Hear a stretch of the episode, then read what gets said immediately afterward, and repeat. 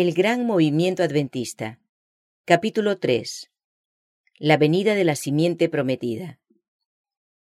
Pero cuando vino el cumplimiento del tiempo, Dios envió a su Hijo, nacido de mujer y nacido bajo la ley, para que redimiese a los que estaban bajo la ley, a fin de que recibiésemos la adopción de hijos.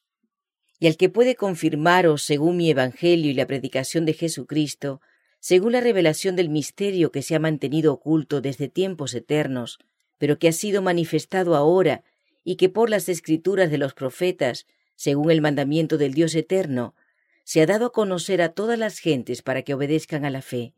El único y sabio Dios, sea gloria mediante Jesucristo para siempre. Amén. Que por revelación me fue declarado el misterio, como antes lo he escrito brevemente, que en otras generaciones no se dio a conocer a los hijos de los hombres, como ahora es revelado a sus santos apóstoles y profetas por el Espíritu. A mí, que soy menos que el más pequeño de todos los santos, me fue dada esta gracia de anunciar entre los gentiles el Evangelio de las inescrutables riquezas de Cristo, y de aclarar a todos cuál sea la dispensación del misterio escondido desde los siglos en Dios, que creó todas las cosas.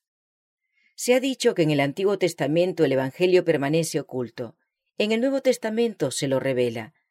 Como lo expresa otro, al apartarse de Dios, los judíos perdieron de vista mucho de lo que enseñaba el rito. Este rito había sido instituido por Cristo mismo. En todas sus partes era un símbolo de él, y había estado lleno de vitalidad y hermosura espiritual. Pero los judíos perdieron la vida espiritual de sus ceremonias y se aferraron a las formas muertas. Confiaban en los sacrificios y los ritos mismos, en vez de confiar en aquel a quien éstos señalaban. Buscaban un gobierno temporal. Aunque los judíos deseaban el advenimiento del Mesías, no tenían un verdadero concepto de su misión. No buscaban la redención del pecado, sino verse libres de los romanos. Esperaban que el Mesías vendría como conquistador, para quebrantar el poder del opresor y exaltar a Israel al dominio universal. Así se iban preparando para rechazar al Salvador. El pueblo en sus tinieblas y opresión y los gobernantes sedientos de poder anhelaban la venida de aquel que vencería a sus enemigos y devolvería el reino a Israel. Habían estudiado las profecías, pero sin percepción espiritual. Por eso habían pasado por alto aquellos pasajes que señalaban la humillación de Cristo en su primer advenimiento y aplicaban mal los que hablaban de la gloria de su segunda venida. El orgullo oscurecía su visión, interpretaban las profecías de acuerdo con sus deseos egoístas. Durante más de mil años, los judíos habían esperado la venida del Salvador. En este acontecimiento habían cifrado sus más gloriosas esperanzas. En cantos y profecías, en los ritos del templo y en las oraciones familiares, habían engastado su nombre y sin embargo, cuando vino, no le conocieron. El amado del cielo fue para ellos como raíz en tierra seca, sin parecer en él ni hermosura, y no vieron en él belleza que lo hiciera deseable a sus ojos. A lo suyo vino, y los suyos no le recibieron. Del linaje de David. Al acercarse el tiempo predicho por Daniel, cuando el Mesías príncipe, el ungido, iba a aparecer, el pueblo judío podría haber razonado, y sin duda lo hicieron de este modo. El Mesías, según la carne, ha de ser de la casa y del linaje de David. Por lo tanto, su nacimiento debe estar en esa línea, y según las reglas de las leyes y costumbres judías, debe ser ungido para el servicio público a la edad de treinta años. Y si ha de aparecer como el ungido a esa edad, entonces su nacimiento debe ocurrir treinta años antes de la terminación de las sesenta y nueve semanas de años, que habían de extenderse hasta la venida del Mesías. Predicciones de Simeón y Ana. Por ese tiempo todo Israel estaba a la expectativa. Los fervientes y devotos estudiantes de las Escrituras estaban buscando el nacimiento de aquel que había de ser el gobernante y dirigente. Al anciano y piadoso Simeón se le había revelado por el Espíritu Santo que no vería la muerte antes que viese al ungido del Señor.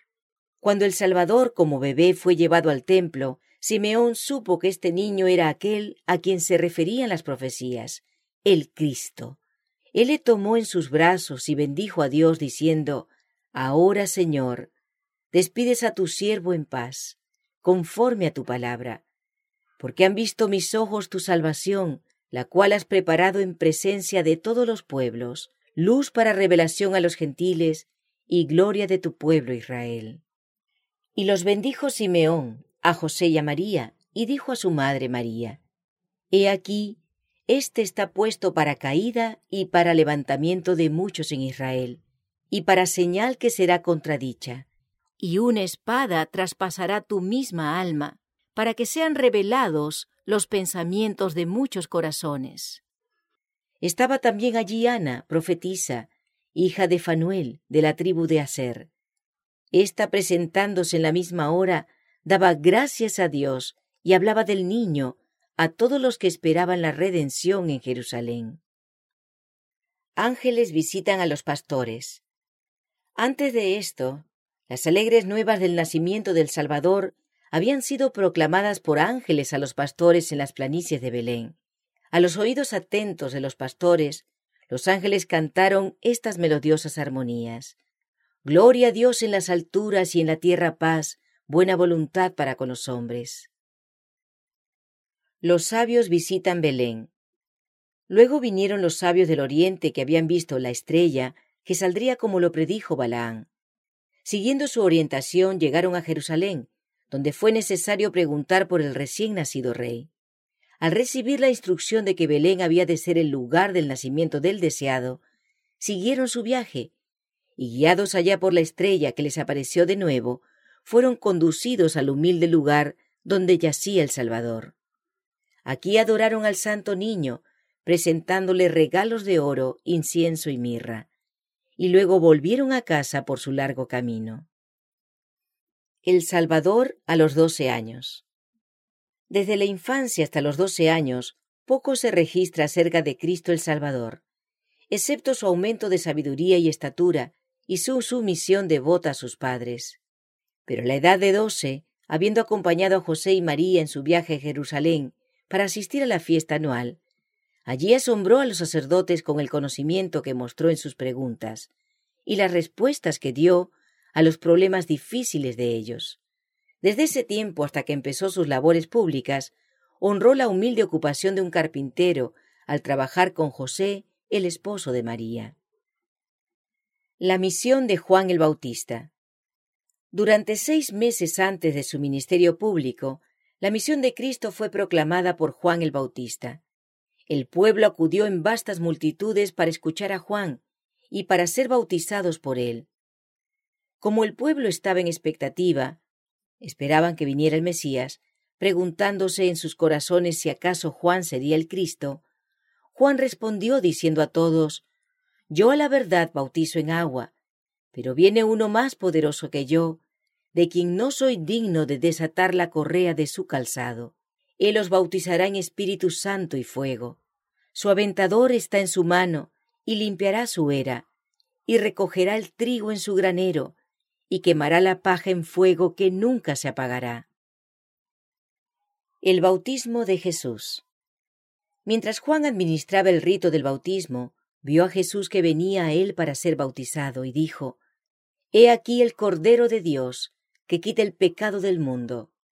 También dio Juan testimonio diciendo, Vi al Espíritu que descendía del cielo como paloma, y permaneció sobre él. Y yo no le conocía, pero el que me envió a bautizar con agua, aquel me dijo, Sobre quien veas descender el Espíritu y que permanece sobre él, ese es el que bautiza con el Espíritu Santo. Y yo le vi, y he dado testimonio de que éste es el Hijo de Dios. La voz del cielo. No sólo la calidad de Mesías de Cristo fue atestiguada por el descenso visible del Espíritu Santo en una forma corporal, como una paloma, pero también por una voz del cielo. En el Evangelio según Mateo leemos, Y Jesús, después que fue bautizado, subió luego del agua, y he aquí los cielos le fueron abiertos, y vio el Espíritu de Dios que descendía como paloma, y venía sobre él y hubo una voz de los cielos que decía, Este es mi Hijo amado, en quien tengo complacencia. Aunque Juan ninguna señal hizo, la gente cuando veía el gran poder que acompañaba al ministerio de Cristo, fueron impulsados a decir todo lo que Juan dijo de éste era verdad. Cristo ungido según la ley. En conexión con el registro de Lucas del bautismo y del mismo ungimiento por el Espíritu Santo en la forma de una paloma, leemos Jesús mismo al comenzar su ministerio era como de treinta años.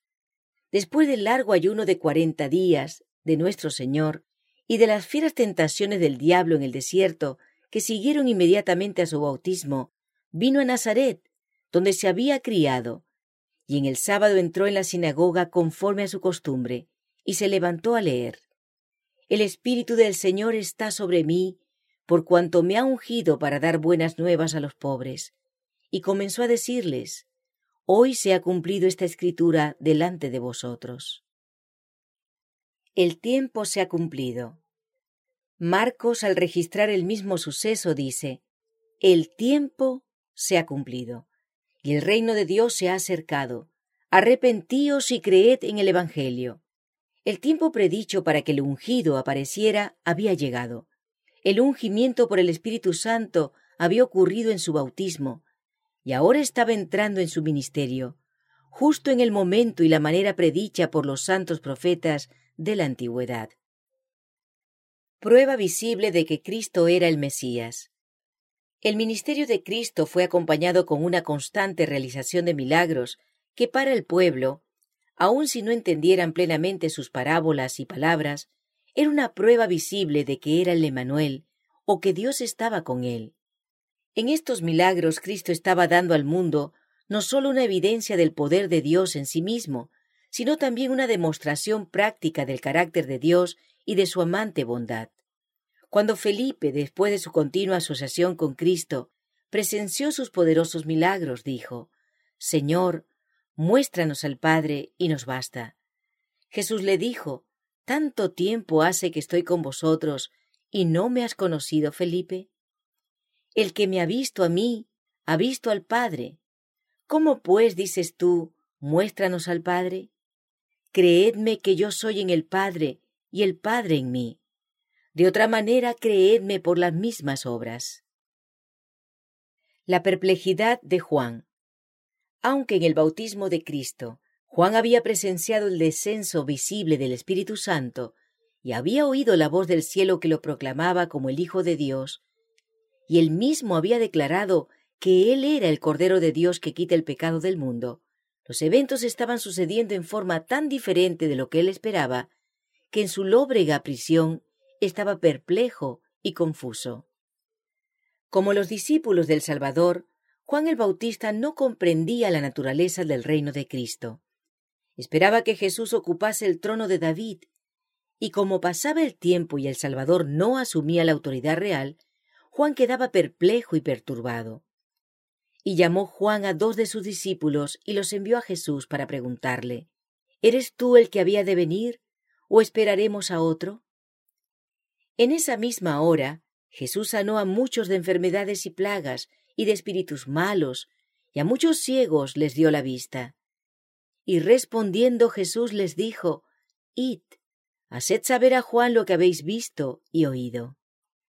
Era con dificultad que los judíos, o aún los discípulos, podían ver con claridad muchas verdades que el Salvador pronunciaba, porque estaban tan establecidos en la creencia de que cuando el Mesías viniera quebraría el yugo de los romanos, que para ellos era muy amargo, y que restauraría de inmediato el reino de David y reinaría como un rey temporal. Jesús comenzó su predicación diciendo, Arrepentíos porque el reino de los cielos se ha acercado.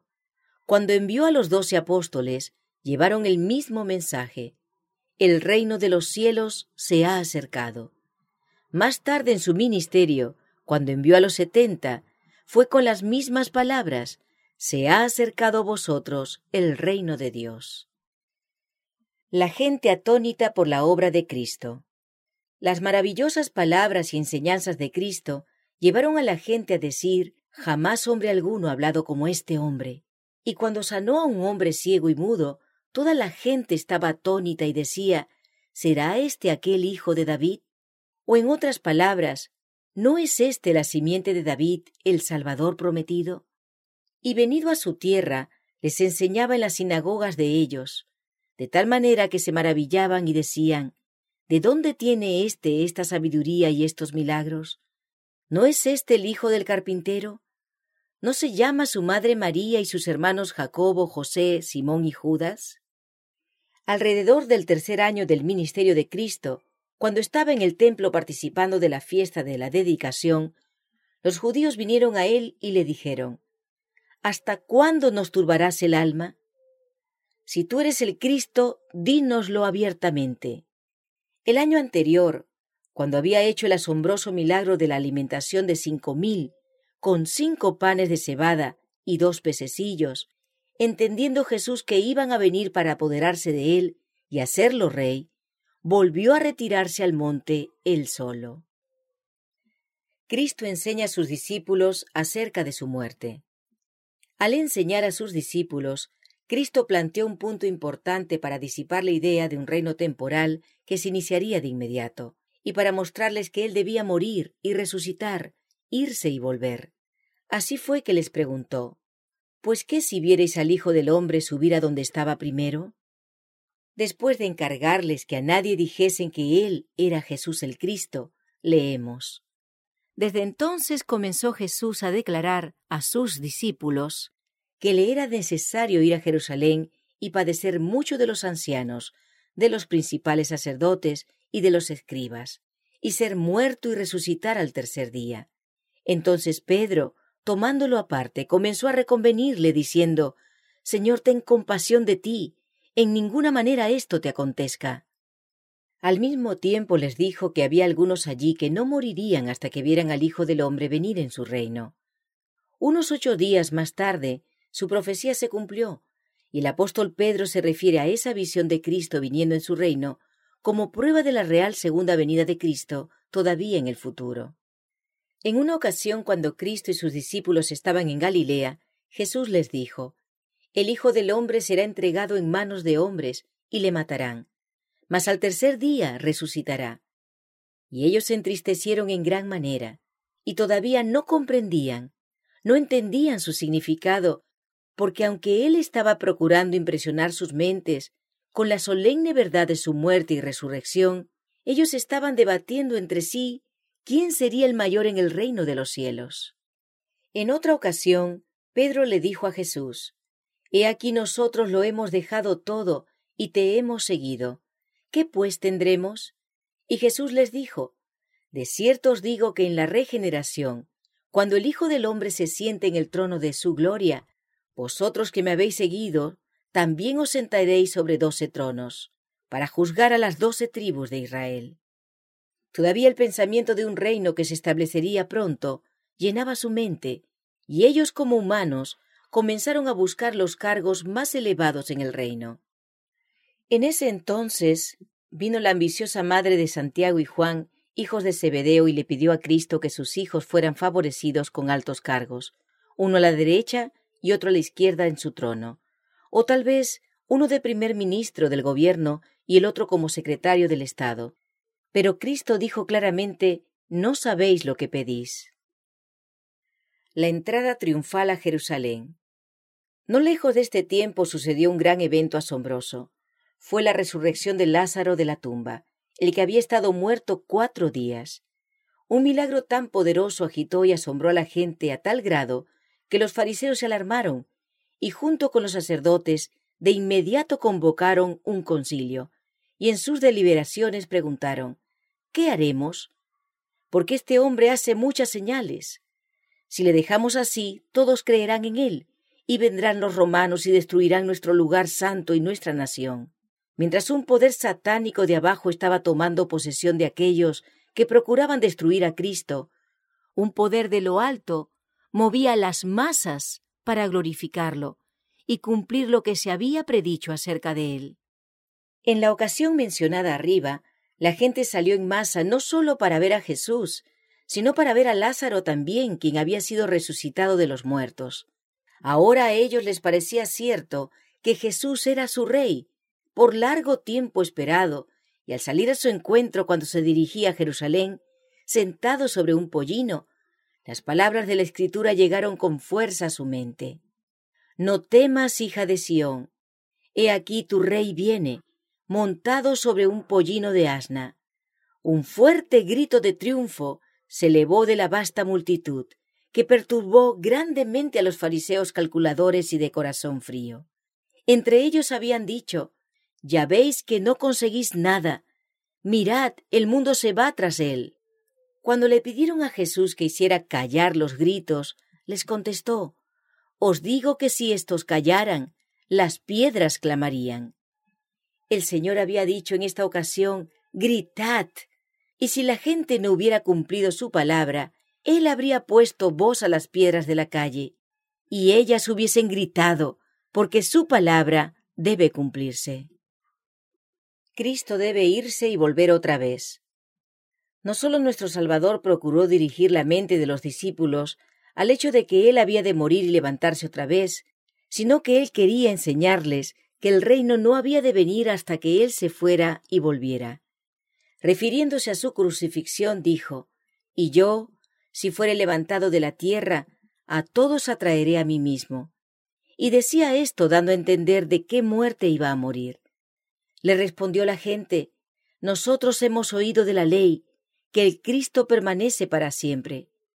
¿Cómo pues dices tú que es necesario que el Hijo del hombre sea levantado? ¿Quién es este Hijo del hombre? Para impresionar las mentes de los discípulos más plenamente, con el hecho de que él había de irse y volver otra vez antes de que su reino se estableciera sobre la tierra, dijo Hijitos, aún estaré con vosotros un poco, me buscaréis, pero como dije a los judíos, así os digo ahora vosotros. A donde yo voy, vosotros no podéis ir. Le dijo Simón Pedro, Señor, ¿a dónde vas? Jesús le respondió, A donde yo voy, no me puedes seguir ahora, mas me seguirás después. Entonces animó sus corazones ansiosos y tristes con estas palabras. No se turbe vuestro corazón. ¿Creéis en Dios? Creed también en mí. En la casa de mi Padre muchas moradas hay. Si así no fuera, yo os lo hubiera dicho. Voy pues a preparar lugar para vosotros. Y si me fuere y os preparare lugar, vendré otra vez y os tomaré a mí mismo, para que donde yo estoy, vosotros también estéis. Parábola del hombre noble. Otra vez el Salvador procuró corregir la idea errónea de que el reino aparecería de inmediato, usando la siguiente parábola mientras él y sus discípulos iban a Jerusalén. Un hombre noble se fue a un país lejano para recibir un reino y volver. Y llamando a diez siervos suyos, les dio diez minas y les dijo, Negociad entre tanto que vengo. Aconteció que vuelto él, después de recibir el reino, mandó llamar ante él a aquellos siervos a los cuales había dado el dinero, para saber lo que había negociado cada uno. En esta parábola el Señor se representó como un hombre noble. Había de ir a un país lejano, a su padre, y allí recibir el reino antes de volver para reinar. En respuesta a la pregunta de los discípulos, ¿qué señal habrá de tu venida y del fin del siglo? El Salvador les dio una lista de eventos que habían de ocurrir hasta la gran tribulación que vendría sobre la Iglesia, y las señales definidas que ocurrirían. Cuando éstas aparecieran, ellos podrían saber que su venida estaba cercana, aún a las puertas, y que la generación que las viera no saldría del escenario hasta que Él viniera. Abandonado por todos los discípulos. Pero con toda la instrucción que Cristo les dio a los discípulos respecto de su muerte y humillación, ellos fueron totalmente incapaces de captar la verdad que les había enseñado referente a su juicio y crucifixión. Ellos tenían una idea muy débil de la verdad cuando vino la prueba. Su esperanza murió, y ellos todos dejándole huyeron. Aún Pedro, el siempre celoso Pedro, quien con tanta confianza afirmó que si todos los hombres lo abandonaban, él nunca lo haría, unas pocas horas más tarde estuvo negando a su Señor, y con un juramento declaró que no conocía al hombre. Fueron tan lerdos en comprender la declaración del Señor de que al tercer día después de su crucifixión él resucitaría de los muertos, que dudaron y discutieron entre sí qué sería aquello de resucitar de los muertos. En realidad, tan vacíos de fe estaban que después que murió y su cuerpo había sido puesto en la tumba nueva de José, ellos hicieron los preparativos para embalsamarlo. Desaparecida su esperanza, sepultada con Cristo en la tumba, ¿qué sábado pasaron los discípulos? Con corazones cargados de dolor y chasco, y sin un Salvador compasivo y misericordioso, cuya vida había estado llena con actos de ternura y misericordia, cercano para consolar y fortalecer, cuán desolada era su condición. Eventos conmovedores en la mañana de la resurrección. Amanece la mañana del primer día de la semana. ¡Qué conmoción en el cielo y en la tierra!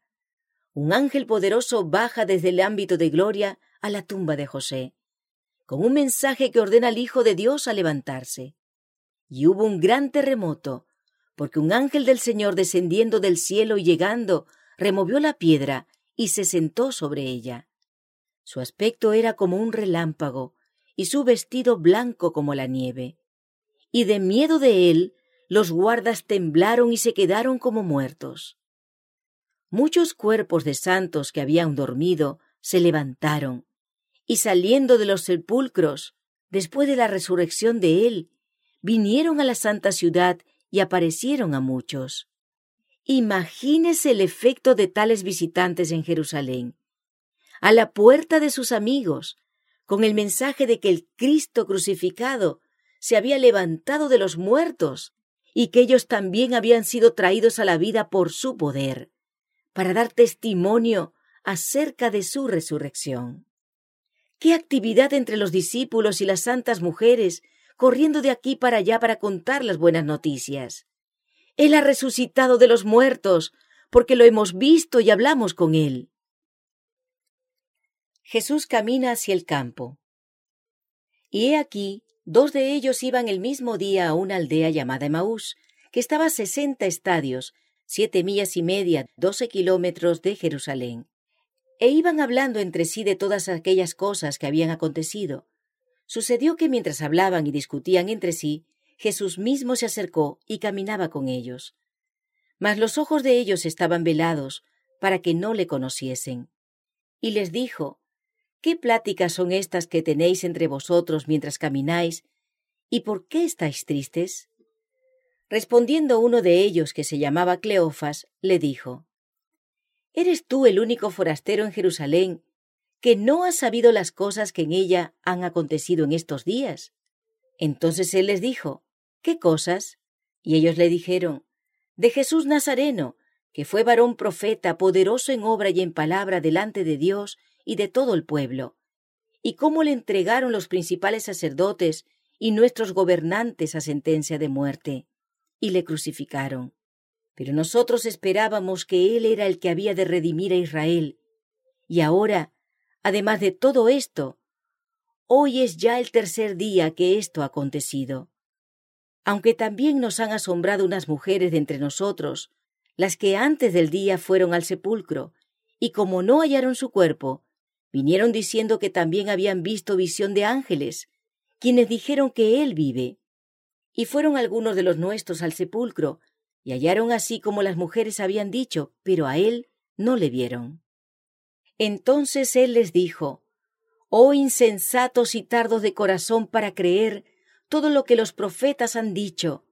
¿No era necesario que el Cristo padeciese estas cosas y que entrara en su gloria? Y comenzando desde Moisés y siguiendo por todos los profetas, les declaraba en todas las escrituras lo que de él decían. Y cuando estaba por participar de una cena con ellos, él quebró el pan y dio gracias. Entonces les fueron abiertos los ojos y le reconocieron. Y se decían el uno al otro, ¿no ardía nuestro corazón en nosotros mientras nos hablaba en el camino y cuando nos abría las escrituras? Ahora por fin los discípulos pudieron ver, después que el problema les fue totalmente demostrado, de que había una muerte y una resurrección conectadas con la misión del Salvador. Pero ¿cómo considerarían el tema de su reino? Después de haber padecido, se presentó vivo con muchas pruebas indubitables, apareciéndoles durante cuarenta días y hablándoles acerca del reino de Dios. Y estando juntos, les mandó que no se fueran de Jerusalén, sino que esperasen la promesa del Padre, la cual les dijo, oísteis de mí. Porque Juan ciertamente bautizó con agua, mas vosotros seréis bautizados con el Espíritu Santo dentro de no muchos días. ¿Restaurarás el reino en este tiempo? Entonces los que se habían reunido le preguntaron diciendo, Señor, ¿restaurarás el reino a Israel en este tiempo? Como diciendo, hemos aprendido que era necesario que fueras crucificado y levantado de los muertos, según las Escrituras, pero ¿no restaurarás el reino ahora? Y les dijo, No os toca a vosotros saber los tiempos y las sazones que el Padre puso en su sola potestad, pero recibiréis poder cuando haya venido sobre vosotros el Espíritu Santo, y me seréis testigos en Jerusalén, en toda Judea, en Samaria y hasta lo último de la tierra. Y habiendo dicho estas cosas, viéndolo ellos, fue alzado y le recibió una nube que le ocultó de sus ojos. Y estando ellos con los ojos puestos en el cielo, entre tanto que él se iba, he aquí se pusieron junto a ellos dos varones con vestiduras blancas, los cuales también les dijeron, Varones Galileos, ¿por qué estáis mirando al cielo? Este mismo Jesús que ha sido tomado de vosotros al cielo, así vendrá como le habéis visto ir al cielo. Jesús permanecerá en el cielo hasta la restauración. Ahora que el Salvador los había dejado, y ellos realmente lo vieron ascender a donde estaba primero, ellos tenían la seguridad de que el Espíritu Santo les enseñaría respecto del tiempo cuando el reino vendría. Por eso Pedro, en sus instrucciones a la gente después de la recepción del Espíritu, dijo, Y Él envía a Jesucristo, que os fue antes anunciado, a quien de cierto es necesario que el cielo reciba hasta los tiempos de la restauración de todas las cosas, de que habló Dios por boca de sus santos profetas que han sido desde tiempo antiguo. Al apóstol Pedro también el Espíritu Santo le dio los hechos con respecto a los tres mundos. Primero, el de antes del diluvio, que fue destruido por agua. Segundo, el mundo presente reservado para fuego, fuego que la tierra tiene almacenado como dice la versión inglesa revisada, que efectuará la perdición, la ruina y la destrucción de los hombres impíos. Tercero, la tierra nueva, en los cuales mora la justicia, o como algunos traducen, donde morarán los justos. El apóstol Pablo expone la resurrección del pueblo de Dios y el cambio de todos sus santos de mortales a inmortales en un abrir y cerrar de ojos a la final trompeta. Él declaró a los corintios que Cristo está ahora sobre el trono de su Padre y quedará allí hasta que sus enemigos le estén sujetos, es decir, hasta que Él tenga el reino, su reino, dado en sus manos por el Padre, como está profetizado en Daniel capítulo 7, versos 13 y 14, y Salmos capítulo 2, versos 8 y 9. A la iglesia de Tesalónica, él presentó la venida de Cristo y la resurrección como su única esperanza y como la verdadera consolación cuando sus amados fueran separados de ellos por mano de la muerte. El regreso del Maestro quedó indefinido. Hasta ahora la Iglesia no ha tenido conocimiento definido en cuanto a la ocasión del regreso del Maestro. Cuando el apóstol en su primera carta a los tesalonicenses dijo, Nosotros los que vivimos, que hayamos quedado, seremos arrebatados, los hermanos entendieron que él quiso decir que Cristo vendría mientras algunos de ellos todavía vivían. En su segunda epístola, corrige esa idea equivocada de su carta y les dice que no vendrá sin que antes venga la apostasía y se manifieste el hombre de pecado, el hijo de perdición, el cual se opone y se levanta contra todo lo que se llama Dios o es objeto de culto. La apostasía. Y todavía la Iglesia andaba a tientas en la oscuridad en cuanto al tiempo de la segunda venida de Cristo. Los hermanos habían aprendido que habría de haber una apostasía, pero quedaba la incógnita de cuánto tiempo duraría. Una respuesta fue dada más tarde a Juan mientras estuvo en visión en la isla de Patmos, en los símbolos que se encuentran en los capítulos 12 y 13 del Apocalipsis. El tiempo y tiempos y la mitad de un tiempo, los cuarenta y dos meses, los mil doscientos sesenta días o años, pero hasta entonces el evento que marca el comienzo de ese largo período no había ocurrido. Así que la Iglesia todavía esperaba con esperanza la venida de Cristo, sin saber positivamente el tiempo exacto de su aparición. Porque cuando ese tiempo de tribulación pasara, todavía restaría una breve época de conflicto y triunfo para la Iglesia remanente. Con la conclusión de los registros del Nuevo Testamento, tenemos el tema de la segunda venida de Cristo claramente delante de nosotros. Aproximadamente un versículo cada treinta mencionan de alguna manera la segunda venida de nuestro Señor Jesucristo.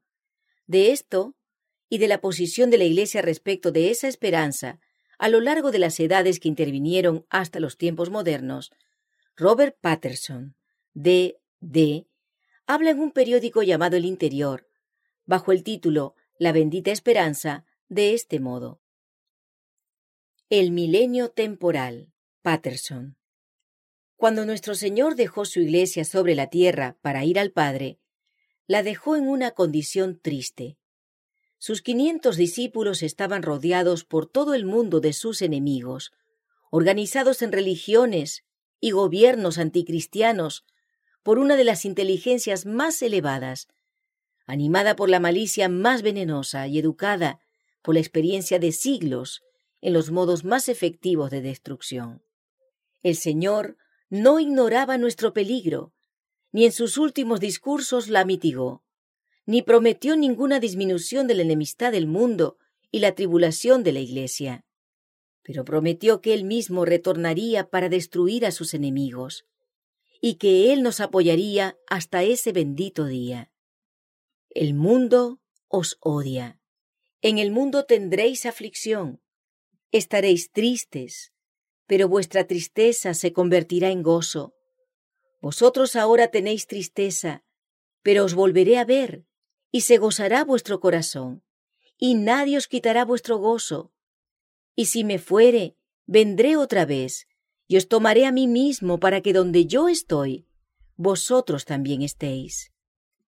Esa era la bienaventurada esperanza de su retorno personal con la que consoló a su iglesia en su partida. Durante todo el periodo de su ausencia, él dijo que debíamos sufrir aflicción, y así ha ocurrido.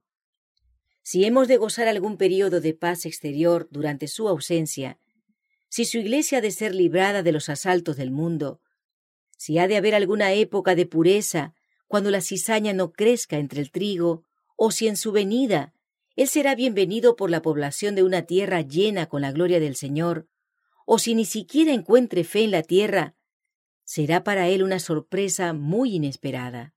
Jesús no sabía de este milenio. Decimos que Él no supo del milenio, porque no nos dijo acerca de Él.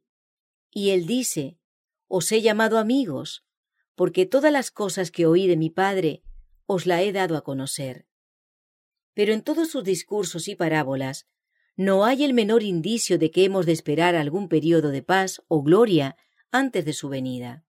Los apóstoles también ignoraban de un milenio sin Cristo, por trescientos años después de la partida de nuestro Señor, la bienaventurada esperanza de la Iglesia era la esperanza de su retorno. Pero cuando en el progreso de la apostasía predicha para ella, la novia de Cristo comenzó a solazarse en su ausencia con la amistad de los reyes de la tierra, muy naturalmente desvió su vista del cielo oriental y el regreso de su Señor, el que pondría fin a su grandeza mundanal. Cuando los reformadores pusieron la trompeta del Evangelio a sus labios, los tambores de un milenio sin Cristo fueron instantáneamente barridos, y la Iglesia otra vez comenzó a buscar la venida del Señor para destruir al anticristo. En sus cartas, sermones y confesiones de fe, los reformadores proclamaron sus esperanzas premilenianistas. La Asamblea de Westminster concluyó su confesión con una declaración de su fe en la segunda venida del Señor en palabras que plenamente expresan la fe de los premilenialistas.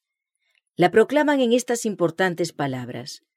Como Cristo quiere que seamos ciertamente persuadidos de que habrá un día de juicio, tanto para que los hombres eviten el pecado, y para gran consuelo de los piadosos, en su adversidad, así Él tendrá ese día desconocido para los hombres, para que sacudan su seguridad carnal y estén siempre vigilantes, porque no saben a qué hora vendrá el Señor, y puedan estar preparados para decir, ven Señor Jesús, y ven pronto. Nuestros antepasados reformadores fortalecieron sus corazones esperando la venida del Señor, y animándose unos a otros con el clamor, manténganse firmes, porque Él viene con legiones para ayudar, un sentimiento incorporado en un himno de reavivamiento popular, pero que ya era familiar para los que hicieron el antiguo pacto escocés. Pero antes de mucho, una segunda apostasía de la fe se estableció entre las iglesias reformadas. En Escocia se lo conoció como moderatismo, en Inglaterra como arrianismo y más recientemente como eclesiastismo amplio. Y en América del Norte se llama a sí mismo unitarismo y en Alemania racionalismo. Al establecer la razón humana como la jueza y nuestra muy limitada observación moderna como la evidencia, y negar cualquier evento que pudiera contradecir el curso de las leyes naturales observadas, redujo a Jesús al nivel de un rabí judío, bastante adelantado para sus días, pero totalmente ignorante de la ciencia moderna. Por supuesto, la noción de que tal persona regresara del mundo invisible a reinar sobre la tierra era considerada mitología hebrea. Daniel Whitby sobre el milenio. Las promesas de su segunda venida y reinado sobre la tierra fueron interpretadas como que significaban sencillamente la difusión de su Evangelio y la sumisión de una gran parte del mundo al cristianismo, por un período de mil años, o como algunos pensaban, trescientos sesenta mil años. Durante estos años, la humanidad había de avanzar en las artes de la civilización y gozar de una paz y prosperidad sin rival. Y al final de ese extenso ciclo, demasiado vasto como para que la mente corriente pueda abarcarlo, ocurriría posiblemente alguna gran convulsión de la naturaleza, y podía suponerse que el Señor vendría y destruiría el mundo, y traería la raza humana a juicio. Esta teoría fue elaborada y popularizada por un comentarista inglés llamado Whitby. Daniel Whitby murió en 1726, quien según su correspondencia publicada ha quedado claro que era un arriano, pero cuyos comentarios fueron populares con su propia clase, y cuyo milenio mítico fue recibido con favor por muchos de los pensionados ortodoxos y los amigos de las iglesias estatales de Europa, a quienes prometía una larga participación de los diezmos y los honores. Por medio de su influencia, la teoría fue importada a Norteamérica, donde fue usada de inmediato como material para peroratas de plataforma y discursos triviales. Tales eran las teorías en diversos lugares de la Tierra al acercarnos al tiempo cuando el Señor envió la solemne advertencia de su venida, aún a las puertas.